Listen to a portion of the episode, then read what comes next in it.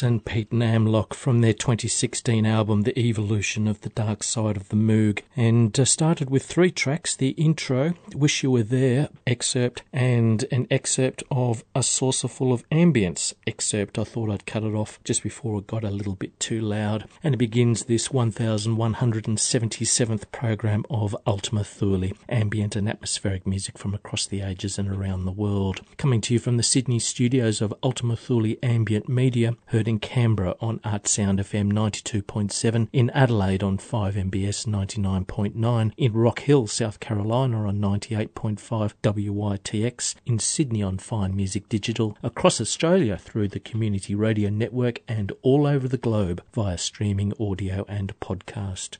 My name is John Shapiro. I'll be with you for the best part of the next 90 minutes. Now, towards the end of 2016, I was minding my own business, browsing through some CDs at a book and record bazaar and stumbled upon a almost mint condition box set of the 2016 re-release of Klaus Schulze and Pete Namlook's The Dark Side of the Moog. I couldn't believe my luck. Somebody obviously didn't like it uh, because it would have been released earlier that year, and uh, I've been enjoying it um, a number of times since I acquired it, and I thought I might give you a little bit of a taste as well. We started with a compilation called, well, I suppose pretty self explanatorily, The Evolution of the Dark Side of the Moog, and over the next two programs, tonight's program and the next program in eight weeks' time, I'll be playing two of the first four volumes of that project. And to give you a little bit of a taste of what inspired volume two, which I'll be playing later in the main set, this is Pink Floyd with the title track of their 1968 album, A Saucerful of Secrets.